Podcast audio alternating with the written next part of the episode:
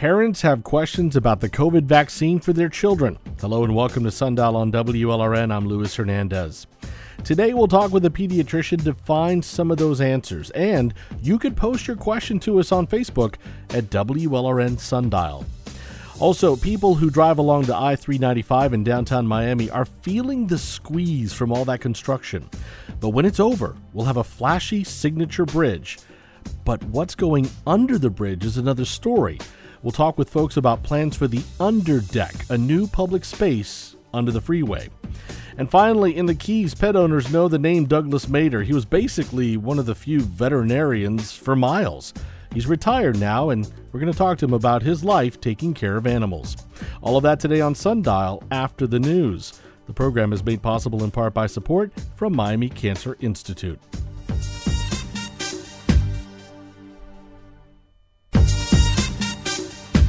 Hello and welcome to Sundial on W L R N. I'm Luis Hernandez. Thank you so much for joining us.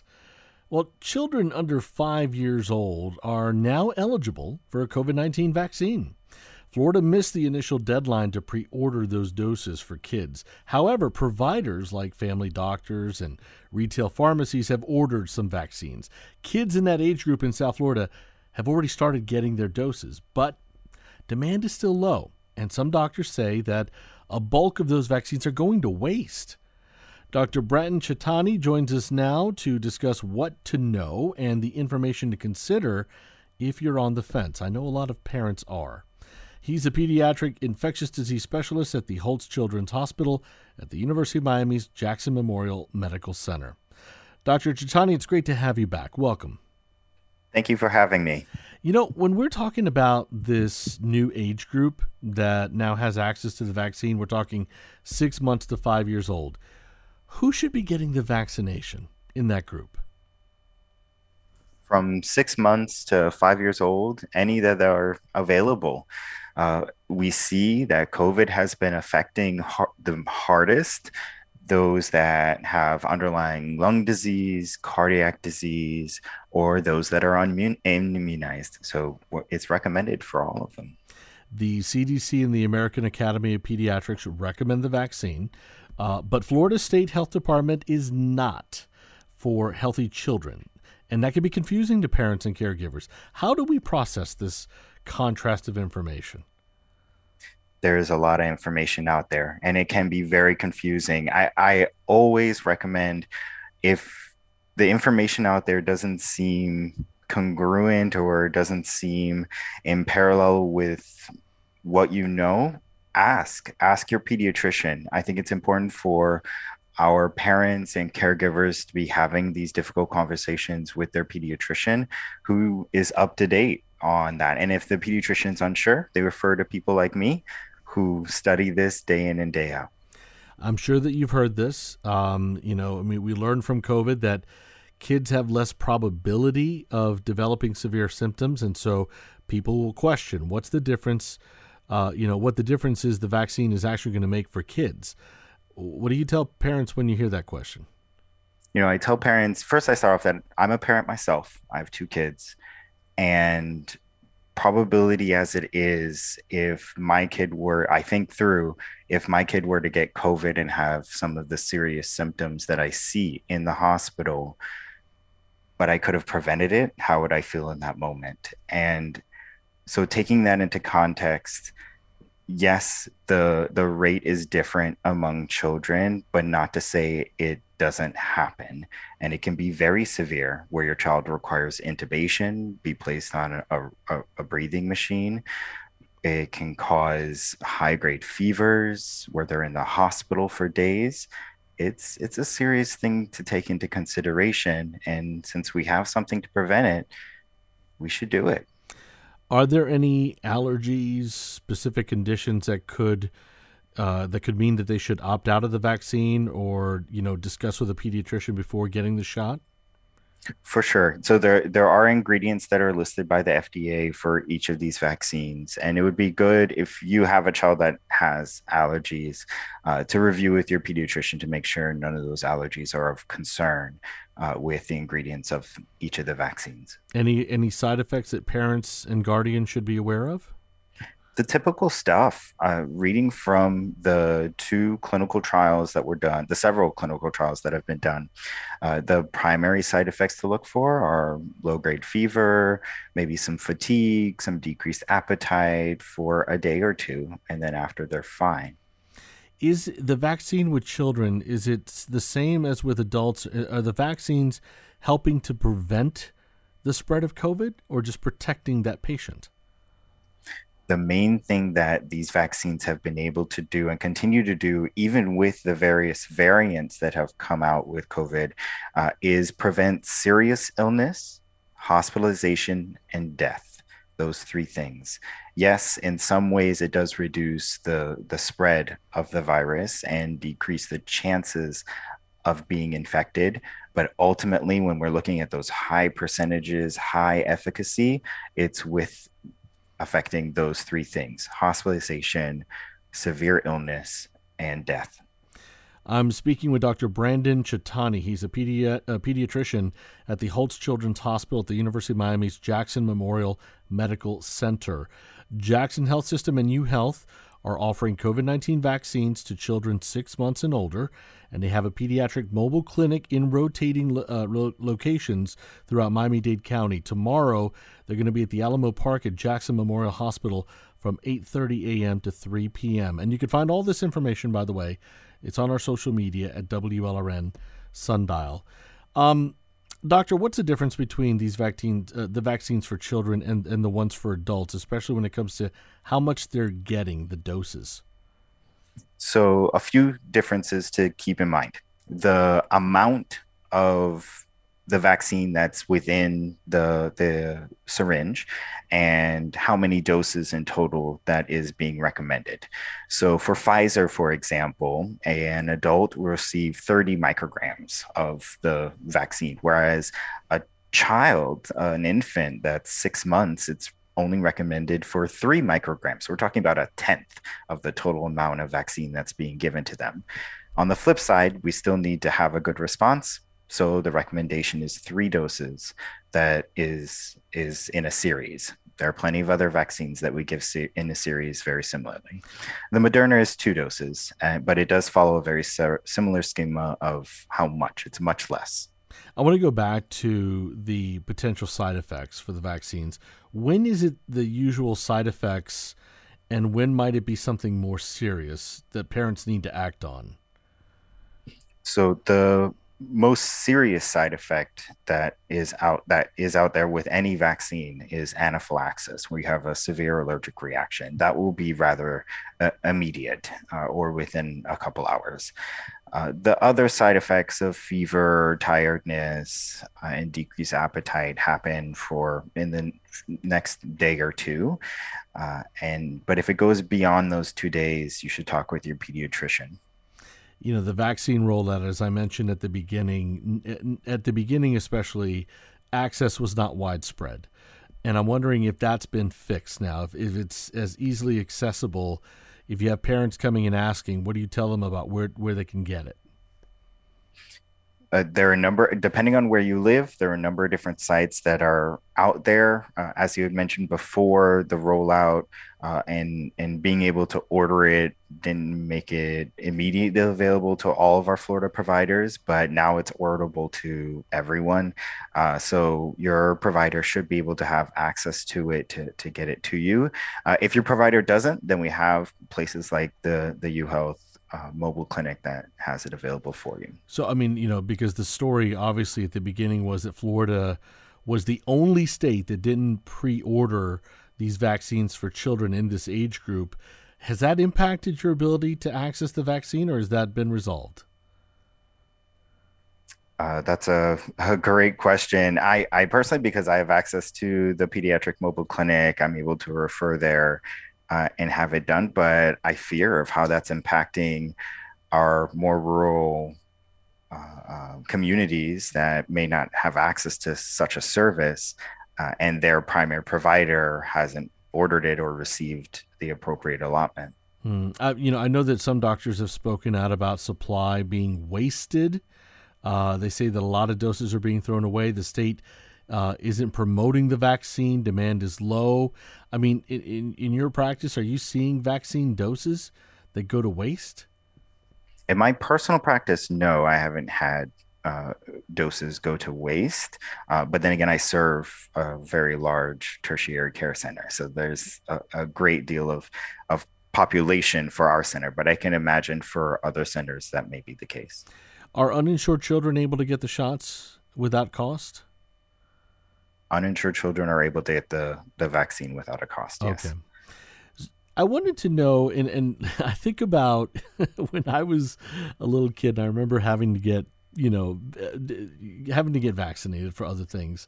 And obviously as a little kid, the idea of a shot is scary. Um, and actually, I think I even remember as a little, little kid once getting a shot. Uh, I think I remember my mom trying to fool me, and then all of a sudden a needle's poked into my body and I am losing it on the table. I think the doctor needed a couple nurses to help because I was a, a bit uh, feisty. But how, how should parents talk with their kids about vaccines? Especially, I mean, here's another shot they have to get. How do you do it? So it, it's going to be a lot about how you know how your kid reacts to those type of situations. You're right. I've seen the kids that freak out on the table or kicking and screaming. I was and, that kid.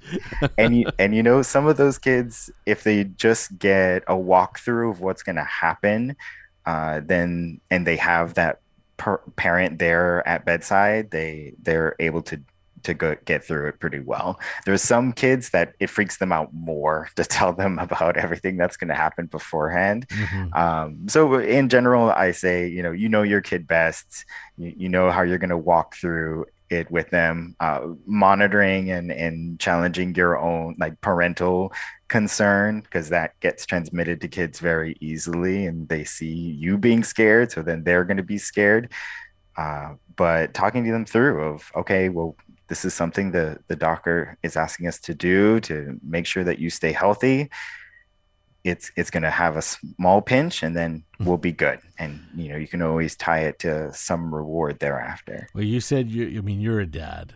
So, I mean, I don't know how much you talk about work at home with your kids and all the things that you see and do. But, uh, you know, I wondered, is that is that the, you know, uh, your your method of helping them prepare for what's coming? Yeah, I'll talk them through of, okay, there's going to be a slight pinch today. This is what's going to happen. Uh, this is going to make you healthier and stronger to fight the bad germs that are out there in the world. Uh, and, you know, they say, okay, we're going to do it. They get a little teary-eyed as the nurse comes in. And then, you know, I hold their hand and, and give them that love and support that they need in the moment. And they're fine after. You better make that reward really, really special afterwards. That's all I'm telling you. It better be something worth yeah. my time, my, my, my going through this. Do you ever get any questions from kids about vaccines? Like, I'm wondering what they ask. I've been asked, like, what's in it, uh, which is a little tough to to describe to kids. Um, I've been asked. I'm an adult. It's tough to tell me. I, explain to me what's in this. I, I don't always know. It's it's it's an amazing science, quite honestly. Just the the the way that this vaccine uses what we already have in our body to produce what we need our immune system to react is miles away from what we traditionally did with vaccines, which was just take a small piece of uh, a dead virus and inject enough of it into you to to allow your immune system to memorize and and react if it ever were to come in contact with it again. Uh, it's it's more sophisticated, and I think that sophistication has really allowed us to have a vaccine that's this effective and produce have produced it at, at such a great stage uh, to to be effective. I. It's pretty remarkable. I'm wondering what you're seeing. I know that we we kind of touched on this the last time that I talked to you, is that, you know, there's this concern that parents have about just, not just COVID vaccines, vaccines in general. And but we also saw that, you know, with that concern, now we're seeing some parents skipping shots that are important, flu, measles, mumps, et cetera. What are you seeing right now? Yeah, we're seeing, I mean, I've I've seen more chicken pox in the the past couple of years than I have ever before.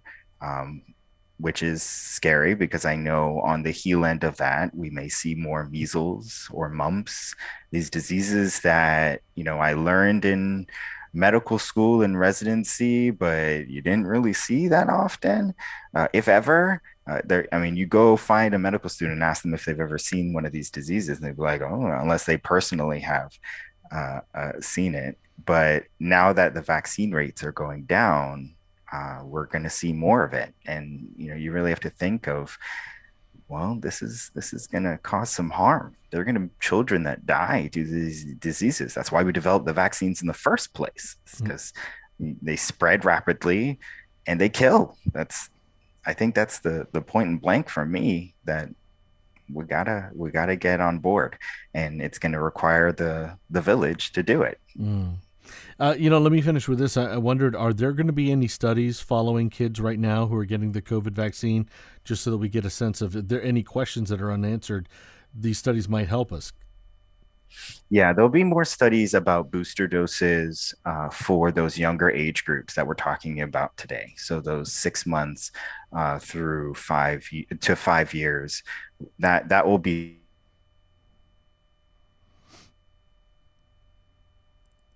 All right. Looks like I, I have a disconnect there, but that's all right. Because how long? Okay. Gotcha. I I, I apologize, uh, Doctor. There was a little disconnect there, a little glitch uh, at the end there. So I don't know it, what, what you said, those, the last couple sentences there. What did you say? No, just that it, it we're still learning about how long the immunity is going to last in these younger kids, okay, in the six months to, to five years. So we're going to study more about that. And from that, we will learn booster dosing, yes, no, is it needed for these young children? Uh, and then uh, we'll learn more about the post-booster for five and up. Great. All right. Well, listen, Doctor Ch- uh, Chitani, always great to have you. Thank you so much for the insight and for the information. And, you know, we'll post that up there, too, for parents. If you've got questions, it's all right to have questions. We'll help you find those answers. Doctor, thanks again for everything. Thank you for having me. All right. Again, Doctor Brenton Chitani, a pediatrician at the Holtz Children's Hospital at the University of Miami's Jackson Memorial Medical Center. Find more information, by the way, on this, links to where to get the vaccine, where they're available. It's on our social media at W L R N Sundial. Well, still to come, the I three ninety-five construction is a pain, but when it's done, it'll provide two different communities with some common space. We'll explain.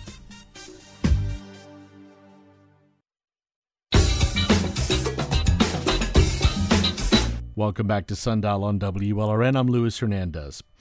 No matter where you live and commute to and from, if you've tried to take the I three ninety-five to Miami Beach in the last several months, you've noticed all the construction near the Adrienne Arsht Center. You can't miss it. In a few years, that will be where Miami's new Signature Bridge begins. And if you haven't seen what those plans look like, it's big. Check it out on our social media, W L R N Sundial. But today we're not talking about the bridge. We're talking about more about what will be underneath it. The Underdeck is a working title for a new park that will be built underneath the Signature Bridge. And that's what this story is really about, hoping that a park can be the bridge that brings two historically different communities together. The park is meant to connect Overtown to downtown Miami. Today, we have two members of the community that are part of the planning for this park. Doctor Nelson Adams is an O B G Y N. He was born in Overtown, and he joins us now. Doctor Adams, great to have you. Thank you so very much. So glad to be with you and look forward to the conversation. Absolutely. Also joining us is Jessica Goldman Srebnik, is co-chair of the Goldman Properties and C E O Goldman Global Arts. She's also the lead curator behind the Wynwood Walls. Jessica, thank you so much for being with us. Thank you very much for having us. We're very excited. You know, I, I, Jessica, I want to start with you. For people that just know they're commuting uh, in a whole lot of construction on I three ninety-five, I know I have to go through it every day. What What's going on there above on the top? What What is that exactly? So, so I can promise you that good things are worth waiting for. And yes, it's going to be a little bit messy and a little bit challenging, but you know, we have this opportunity to take thirty-three acres of underutilized space and activate it into a really beautiful, unifying, um, you know, piece of space that um, that allows for, you know, allows for inclusivity. I mean, you think about Central Park, you think about Millennium Park, you think about the Underline in New York City. You know, this is our generational project. And so as um, things adjust above, um, you know, above the, um, you know, the under under piece, um, and then you'll and you'll have a large, you know, a large, beautiful signature bridge, um, and some uh, additional lanes and uh, much more cohesiveness to how we get on and off the, of the highway. Um, underneath is really the opportunity. It's a really beautiful opportunity, so, and I think, yes. If I may, so that all right, so we know, and again, because I, we posted the picture up on our social media, you could see what this new bridge is going to look like. There'll be multiple layers, and it's supposed yes. to help traffic move more freely in a very congested area. But what you're Correct. telling me is that underneath this massive bridge, which is going to, it's again going from the water to the connection of I ninety-five. That underneath that, you're going to recreate a space that's going to be, we can call our Central Park? Is that what you're saying?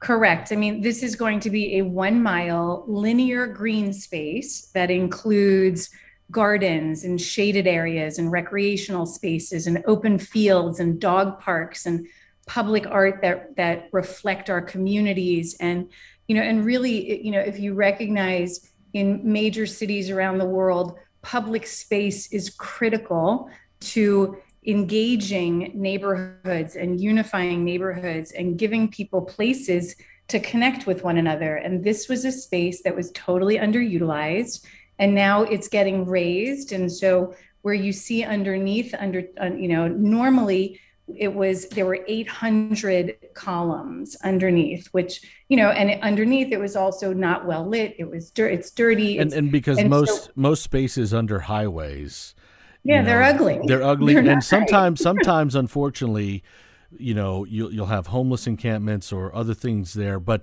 why, Jessica, why did you want to get involved in this?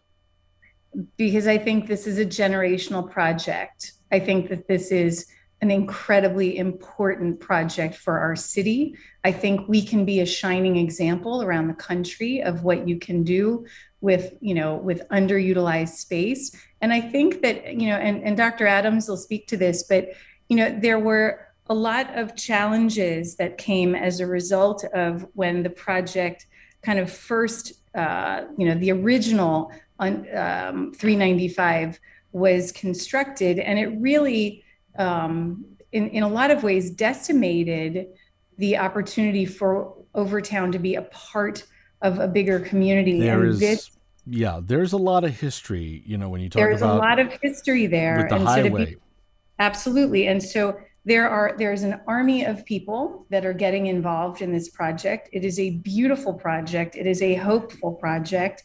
It is a complex project. Yeah. Um, but we want people to know about it, and we want people involved. And and I'm going to get to the history in a minute, but Doctor Adams, I wanted to know, when did you first hear about this idea for this park? What were your first impressions?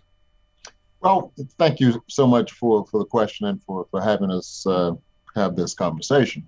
You know, I've, I've been involved since this advocacy group came together a couple of years ago. I sit on a board called the Town Square Neighborhood Development uh, Committee, and and that group um, had interest in the area that abuts the Arts Center. Uh, and the bridge, if you will, uh, finds itself in that space.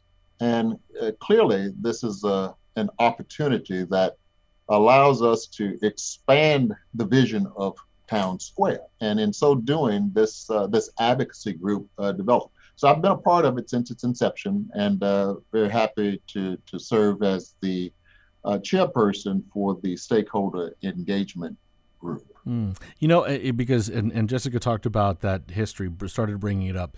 This is This is not unique to Miami, first of all. In many cities, you will see the divide between communities, and usually you'll see the uptown wealthy neighborhood, and then you have an old neighborhood, usually an older neighborhood that is more minority neighborhood, and then a highway will be built, and usually that becomes the divide. And that was ninety-five. That was three ninety-five, ninety-five, splitting up Overtown from downtown. Now you're talking about bringing them together with a park. First, though, let me ask you this, because you've been in Overtown for decades, right? You, sure. you were born there. I was born there. Do you remember I ninety-five coming in in the nineteen sixties and splitting the, the city? In, in fact, I do. Um, I'm, I'm happy to share that I'm sixty-nine years old, born in Overtown. You're young, young man. Hey, man, I'm, I'm, I'm not as young as I once was, but uh, suffice it to say, I'm not as old as I hope to be. But you're I, even um, more fabulous than ever. Thank you so much, Jessica. But yeah, I remember it. My grandmother's home was a, was a part of the uh, what what we referred to as as urban renewal, but it turned out to be urban removal. Mm-hmm. In fact, an entire uh, community was decimated when uh, uh, when when the three ninety-five ninety-five uh, construction took place, and uh, the impact, the negative impacts, linger even until this present time. That's why this work is so important. It gives us a tremendous opportunity to to, to maybe right or wrong. And in fact, Martin Luther King reminds us that the time is always right to do that which is right. Now is the time. Now is indeed that that opportunity. So when you think about this park, what what's your biggest hope, Doctor Adams, that what what will this park undo, perhaps, that those highways did? You know, I'm I'm always uh, aspirational. I'm I'm an eternal optimist, and you know, truth be told, this this is a great opportunity. You know, some things you don't get back, and uh, you know, first bite's the apple, you don't get it back. Spoken word, you, you really can't take it back. Uh, spent arrows, you can't take them back. Missed opportunities. Aspirationally, this is a connector. It it will connect historic Overtown to to the Bay. To be to be honest with you, it will. Uh, connect communities. It will symbolically create a space that speaks to this whole issue of inclusivity. It, it will speak to, to it being a place that is for, I like to say, Lottie, Dottie, and everybody, and not just those who, who live and work and play in the communities that abut uh, this Underdeck. By the way, that's just a placeholder of a name. It won't be called the Underdeck. There's a process in place to come up with an appropriate name that oh. speaks to things like safety and, and unity and, and, and peace and, and, and, and fun and, and, and happiness and, and, and unity, because it's not just for some of us, but indeed for all of us. I, you know what, that, that's a good point, and, and we'll get to that here in just a minute. I just want to remind everyone, I'm talking with Doctor Nelson Adams. He's an O B G Y N, uh, also speaking with Jessica Goldman Srebnik, co-chair of the Goldman Properties, and these two are working together on a, a committee designing a park connecting the neighborhoods of Overtown and downtown Miami that's underneath the I three ninety-five. And again, all that construction is going to be this big, new, beautiful bridge. Uh, but it, we're talking about what's going to go under it, because a lot of times we don't think about what's underneath these bridges and underneath these these highways. A lot of time, not much, but they're building. They have a vision for something bigger, and you can find more information right now. Again, it's being called the Underdeck Park, but as as Doctor Adams said, there'll be another name for that. Learn more about it on our social media at W L R N Sundial. Jessica, what do people downtown who've attended these meetings so far? Uh, What do they want in this park? What what are some of the ideas they're throwing at you? You know, so the in, the interesting thing is that, you know, we have been holding uh, regular meetings to inform the public about the project, you know, ways in which people can get involved. We have, you know, we have a website, um, you know, called uh, w w w dot underdeck miami dot com. So people can go and they can see all the work that's been done to date, all the work that we have ahead of us, you know, this advocacy group, you know, and all of these people, whether you are a civic leader, a business leader, a, you know, a philanthropic leader, whether you're a business owner, a landowner, you know, a not-for-profit, a resident, you know, we want everyone's voice represented. And so, you know, a lot of the ideas are, you know, are around, you know, you know, authenticity. They want people to feel like this is really a, you know, a Miami destination. They want safety. They want, you know, public spaces for all ages, whether you are five years old, whether you have a disability, whether you are eighty-five years old.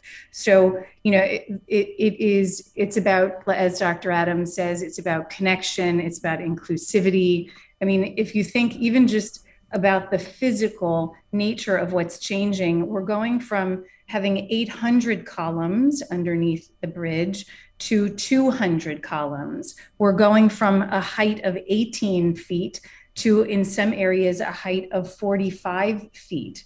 And so, I mean, so it's, that's, o- it's opening that's, up. It's opening up it's the opening area a lot. A hundred percent. A hundred percent. Earlier, though, you, you mentioned some things. I want to get. I, I want to just try to picture. And yes. I know I know it's early, but you know, just get a picture of like, but what? You said gardens, you said some other things. What? Like, tell me what there, I'm going to see, what I'm going to walk through. You're going to see a heritage trail. You're going to see pe- a pedestrian bridge. You're going to see recreational spaces for all ages. You're going to see water features.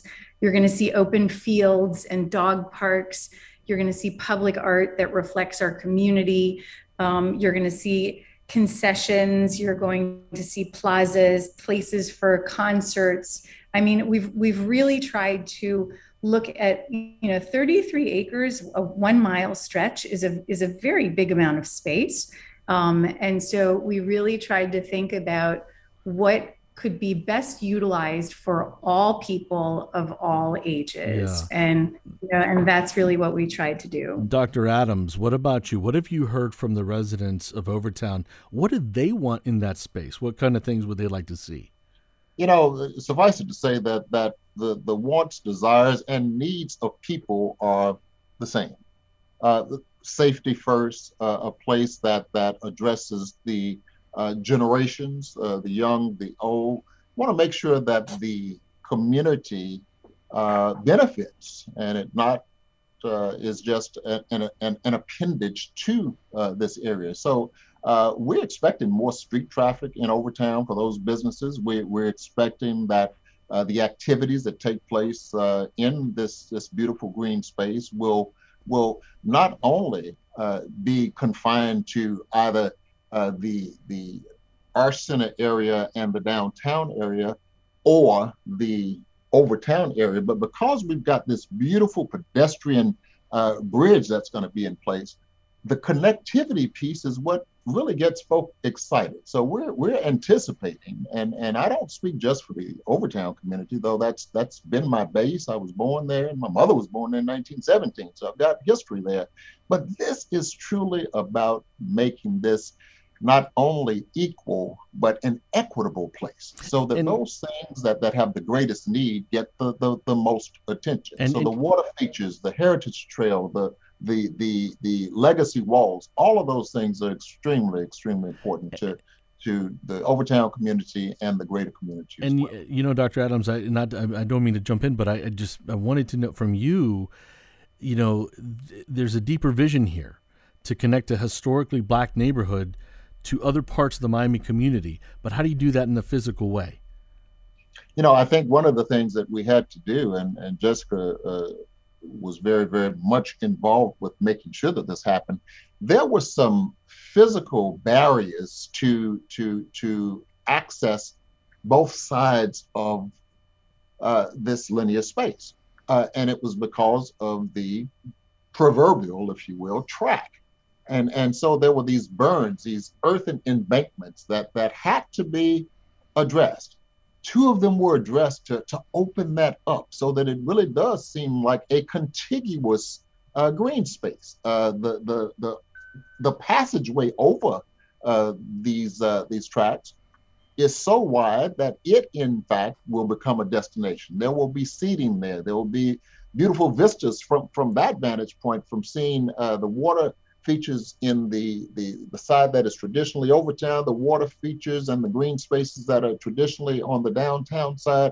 All of that connectivity is making us speak to this whole notion of unity. We really are one, and yeah. we have to make sure that this space reflects that. Uh, you know, I, I'm going to throw this at both of you. Jessica, I'll start with you.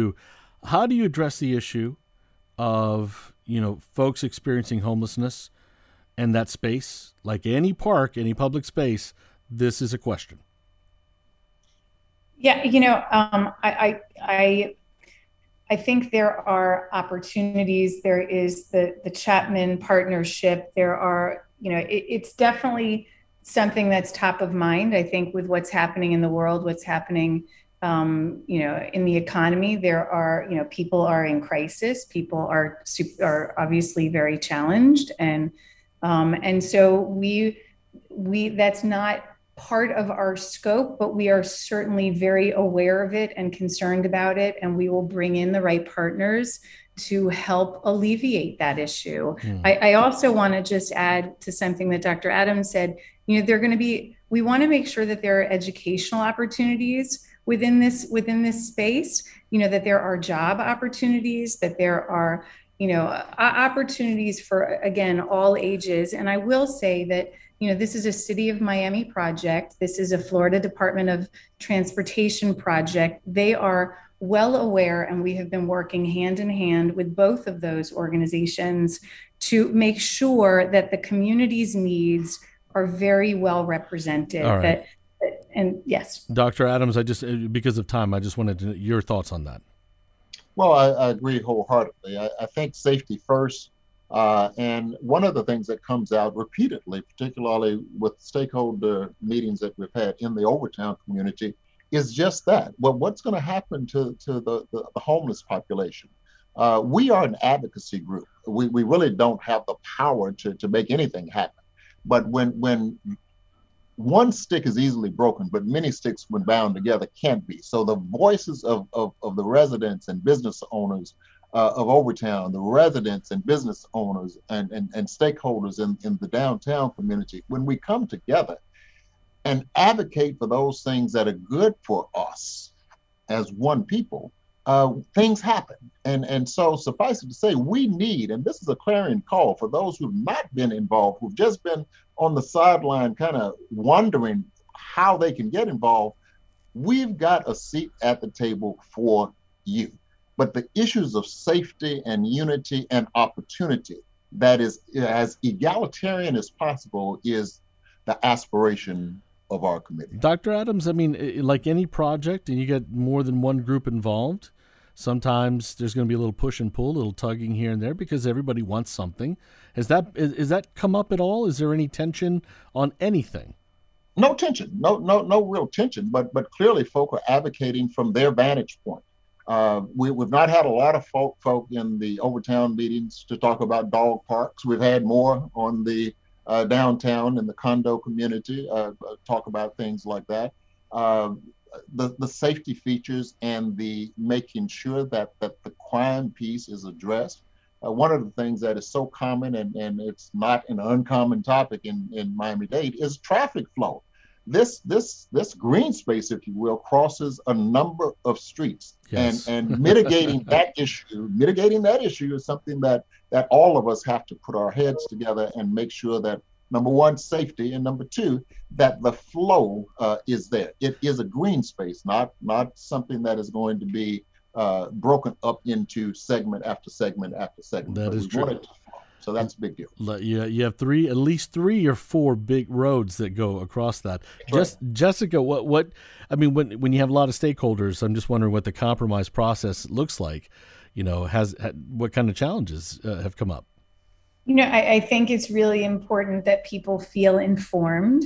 I think it's really important that people feel like they have a voice and that they are heard, and that we take the you know, the things that are most important and translate that into action. And so, um, you know, I think Mister Doctor Adams said it really perfectly. Um, yes, there will be a lot of ideas. That's, that's what makes for the most wonderful of projects. It is, is certainly not an easy process. It is complex. There are many players here, but, you know, but I think if we all have the same goal, which is to create a really, really special, unique, inclusive um, place, then, you know, then the process of getting there is is part of the journey. So, you know, being able to work with, you know, outstanding human beings like Doctor Adams, for me, makes all of the work, you know, really wonderful and worth it. Let me finish with this. I want to ask both of you, want to get a sense of, you know, being part of these planning committees, Uh, you know, when is the park going to be done? And you mentioned name also. What are you looking at when it comes to what you're going to call it? Jessica, let's start with you.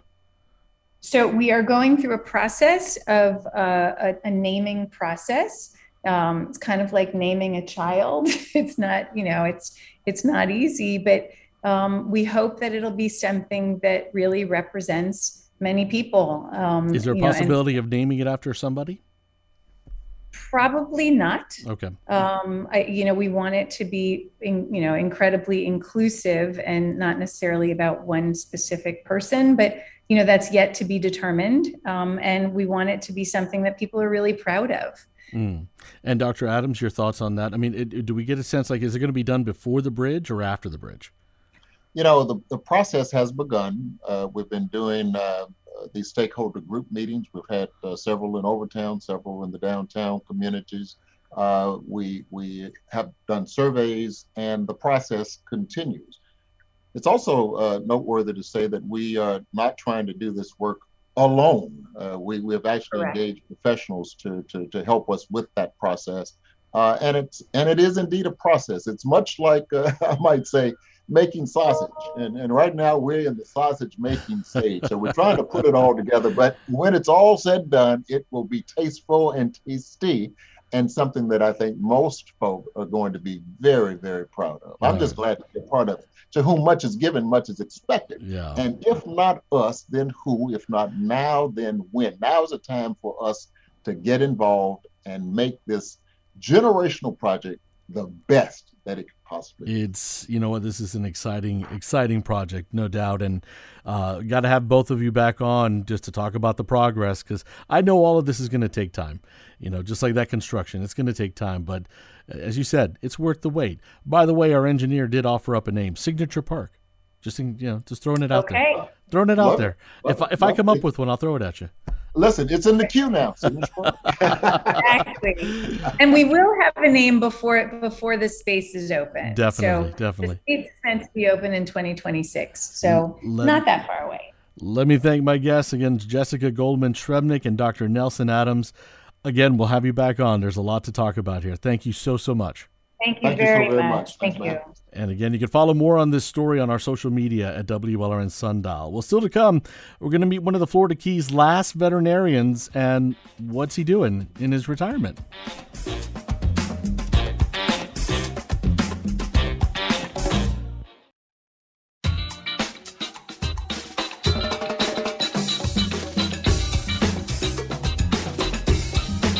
Welcome back to Sundial on W L R N. All right, so imagine a couple walking into your office. And by the way, for this story, you're a veterinarian.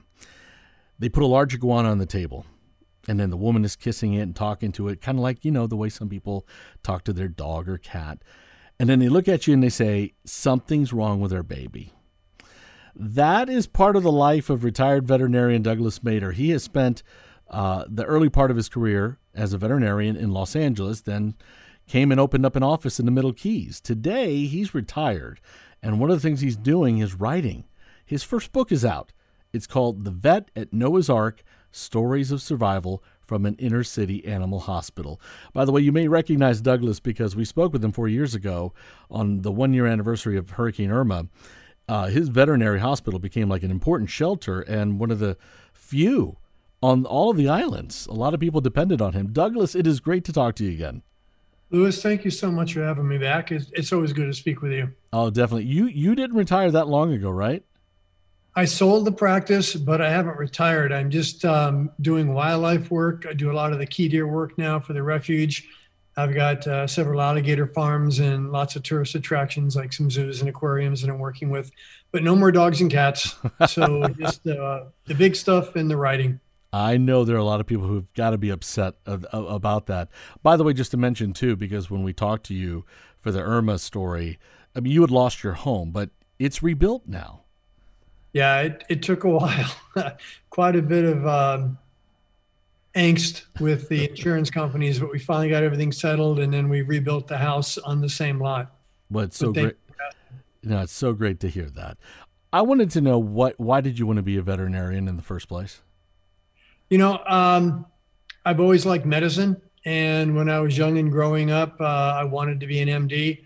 And then I got involved working with horses and got a job I, I went to blacksmithing college and became a farrier. So I was shoeing horses, and I realized what a difference I could make to these horses that were lame and, and having trouble with their feet. And I got to work with a really amazing veterinarian, and I realized, you know what, I can combine my medical desire with horses and become a horse doctor. So that was my original plan, as I had wanted to go to veterinary school and become an equine surgeon. And then I got run over by a drunken driver uh, when I was in graduate school. And that kind of put a kibosh on the equine work, and I switched over to exotic animals and small animals. And your your first practice was in Los Angeles? It was just on the outskirts of Los Angeles, uh, near the Port of Long Beach. And it was kind of right on the cusp of a really bad part of town. It was interesting because George Dugmagian, who at the time was the governor of California, him and his wife were clients. We had multi-million dollar homes, three or four blocks in one direction. And then we had the slums in the other direction where people could barely afford to put shoes on their children's feet. So it was kind of an interesting, very interesting location. And this was, uh, you had moved in there, what? This was in the eighties, right? Uh, no, we moved there in, uh, yes, it was. It was eighty-nine. Okay. And how long were you in that office, in that space? Um, I was there for about nine years. Um, I ended up leaving around eighty, excuse me, ninety-seven, somewhere around there. What brought you to, to the Florida Keys? I was born here. Um, you had to come back home. And uh, just to check it out, and fell in love with it again. And the people are wonderful. The environment's wonderful. I love the animals. Um, you know, I look out and I see deer, I see eagles, I see, it's just an incredible place to live, and everybody's so friendly. And even though we have things like hurricanes, you know, you know, they're coming, you prepare for them. Um, it's just an amazing place to live. And it's a great place to write now. I can sit down and look out the window at the ocean and just concentrate on writing. Oh, I remember when I when I talked to you, and, and the area you live and, and the view you have is absolutely uh, amazing. This book, again, The Vet at Noah's Ark, is so funny. And, you know, just I love all the little stories of your experiences. Now, this is your time when you were in L A uh, running your office, and the kind of the kind of people who would come in, and the kind of animals that you cared for. Um, you know, I wonder, you, you mentioned from time to time you'd even meet celebrities. Not often, but sometimes you'd meet their pets for sure. How often did that happen? You know, it was interesting. When I first started, the, the whole book is about, um, the story arc is about me studying for my first set of specialty boards, which is kind of the whole, holy grail in veterinary medicine.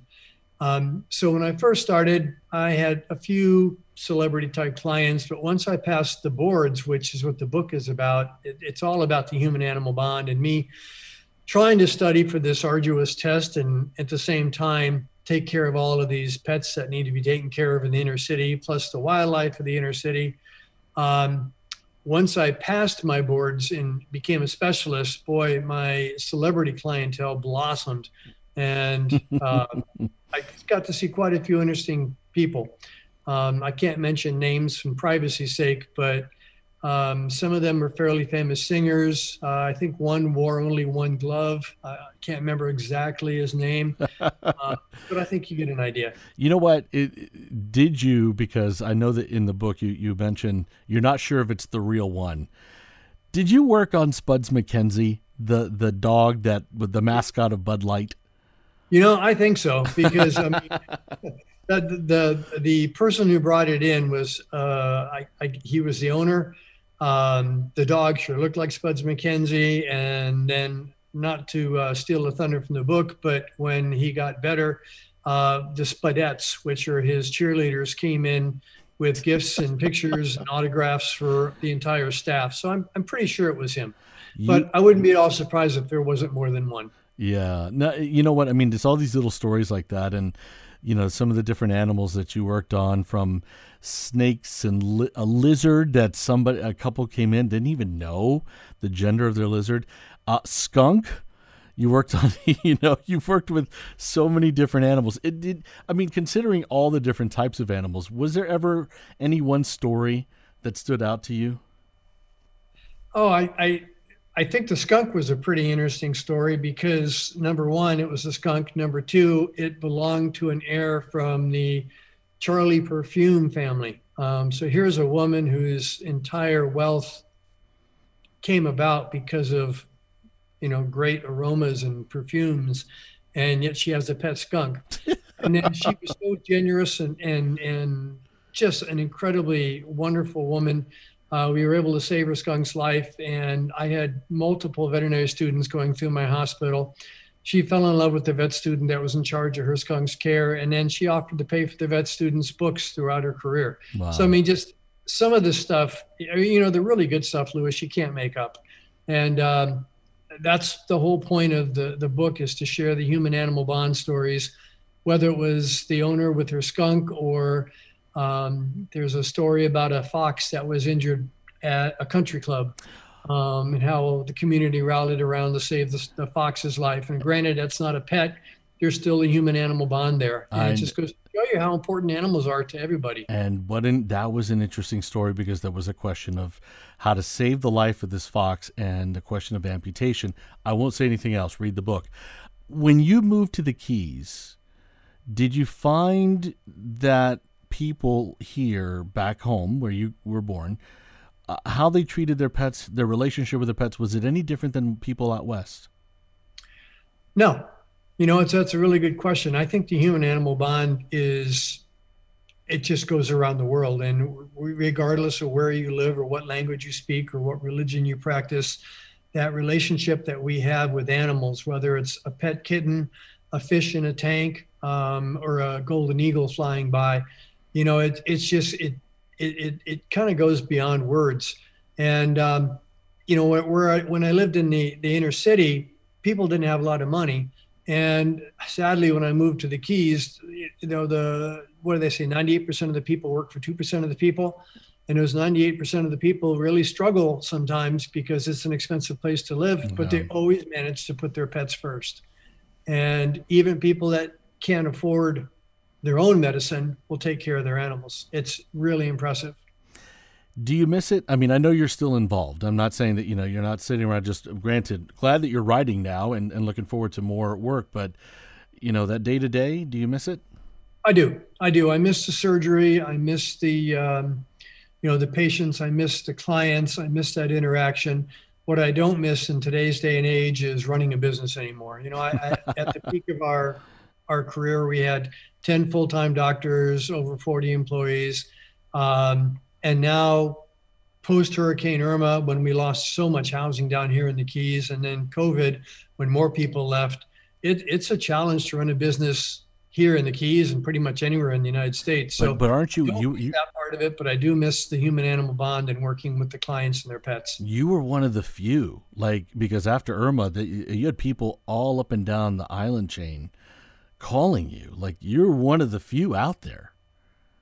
Well, we were lucky because we had just built that hospital. It was mm. only four years old, and it was designed for a Cat five. So even though my house was literally completely washed away into the Gulf of Mexico and everything we owned, the hospital was still intact. And so about half of my staff moved into the hospital for mm. several months, and uh, we were the only ones. We had a full, you know, everything was up and running, backup generators. Uh, we were even acting as a triage unit for the human hospital because Fisherman's Hospital was destroyed. So yeah, we kept pretty busy right after the storm. Douglas, again, the stories are so much fun. The, the book, again, is called The Vet at Noah's Ark, Stories of Survival from an Inner City Animal Hospital. Check it out, out now. Um, Douglas, I, I can't wait to, to get back with you because we're going to be coming out to the Keys. Again, this is the fifth year anniversary of, of Irma. Such a pleasure, and I'm glad that you're doing well.